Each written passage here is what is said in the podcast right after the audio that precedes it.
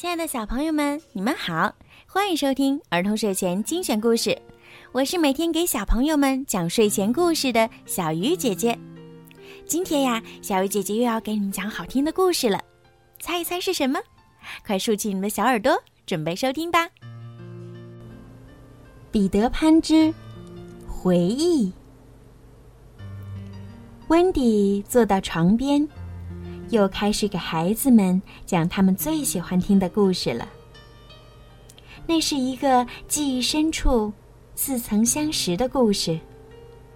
他总是讲的很动情，很温馨。从前，有一位达林先生，还有一位达林太太。他们有一条很忠实的狗，名叫娜娜。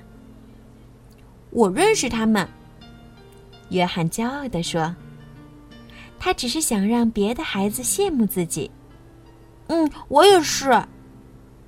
麦克跟着叫道。温蒂每讲一句，都会被孩子们打断，对每一个词和每一个细节都要穷追不舍的询问，就像他们从来都没有听过这个故事一样。卷毛总在猜下一句会讲到什么，而尼布斯和孪生子又总是反驳他，吵个不停。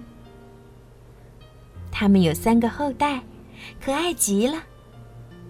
后来娜娜被拴在院子里，孩子们飞走了，来到永无乡。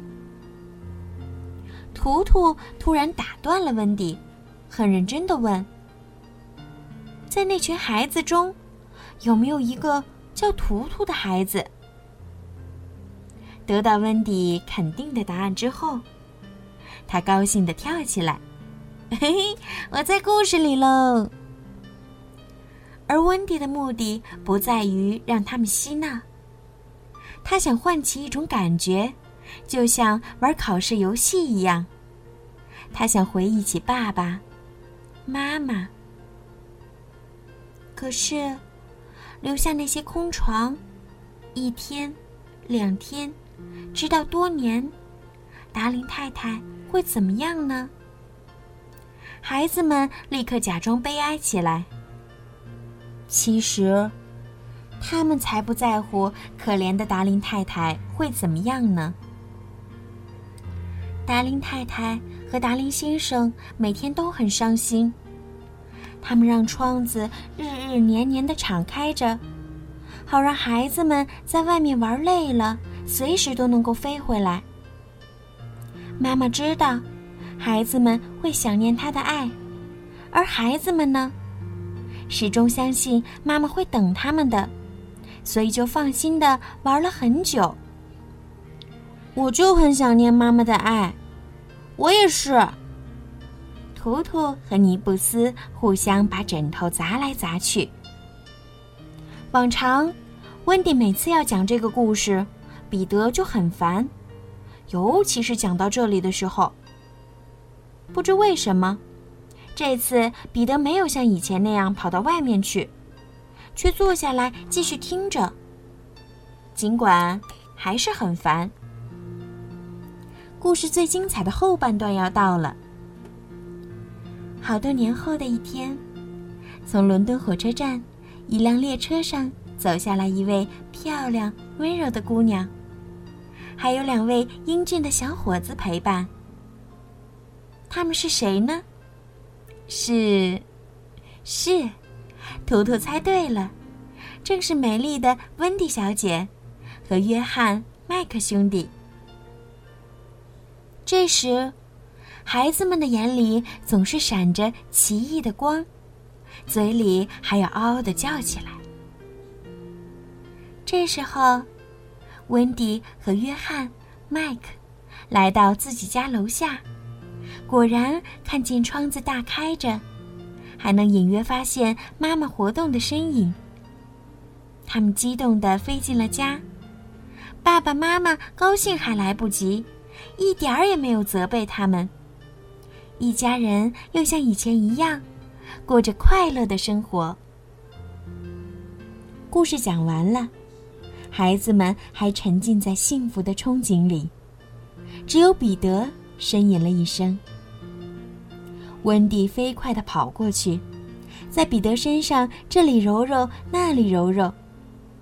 他以为他哪里不舒服了，但彼得是心里不舒服。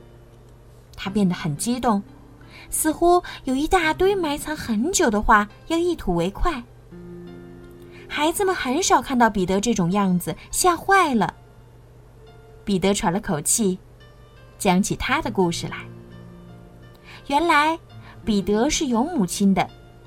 很久以前，他也像温蒂他们一样，在外面玩久了，想飞回去。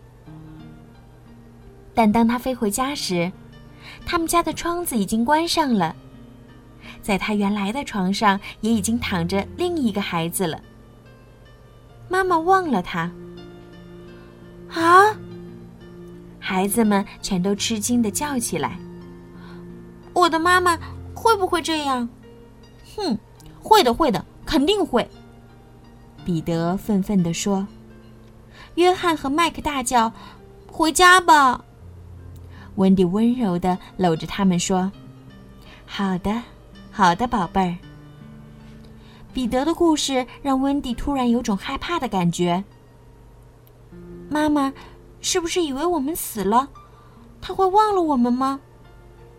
这个念头一闪，就立刻坚定了温蒂的决心。他要越早走越好。温蒂飞快地收拾起行李来，并且要彼得为他们做飞行的准备。彼得答应着。装得满不在乎的出去了。他要更加短促的呼吸，因为他相信，每呼吸一次，就会死掉一个大人。大人们最喜欢剥夺孩子的快乐，就用所谓的爱来拴住他们，把一切都弄糟。孩子们在一边瞧着温蒂收拾，有点羡慕，因为温蒂的样子，就像要去一个更好玩的地方。有更多好玩的事情在那里等着。同时，他们也有点嫉妒，因为他们哪儿也去不了。嫉妒是会产生一些阴暗心理的。他们要阻止温迪，甚至想拘禁他。突然，图图拔刀冲出来，并扬言：“谁敢对温迪妈妈不礼貌，他就要拼命。”这时，彼得回来了。他已经为温迪准备好了一切，并请叮叮铃为他们带路。看来，他是真的不在乎温迪离去了。孩子们失望极了。看着孩子们的样子，温迪心软了。他想带他们一起走。他相信妈妈一定会欢迎大家的。孩子们高兴坏了。在征询了彼得的意见后，马上就收拾好了行李，每人用木棍挑着自己的包袱。彼得为了表示自己的不在乎，装着美滋滋的在屋里吹起了笛子。温迪看着彼得，颤抖着要他收拾自己的行李，却被他高傲的拒绝了，因为他早已把母亲们看透。他们以为孩子都要长大，但他就是要永远做个小孩儿。彼得的拒绝使孩子们很难过，这意味着分别，而离别是最让人伤心的，尤其是和永无乡的队长说再见。正在这时，一直平静的地面上突然传来呐喊声和兵器相撞声。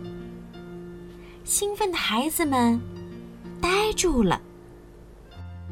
好了，孩子们，今天的故事就讲到这儿了。在今天故事的最后呀，小鱼姐姐要祝每一个小朋友今天晚上都可以做一个好梦。如果你们想听到属于你们自己的专属故事，可以让爸爸妈妈加小鱼姐姐私人微信“猫小鱼”全拼九九来为你们点播。好了，孩子们，晚安。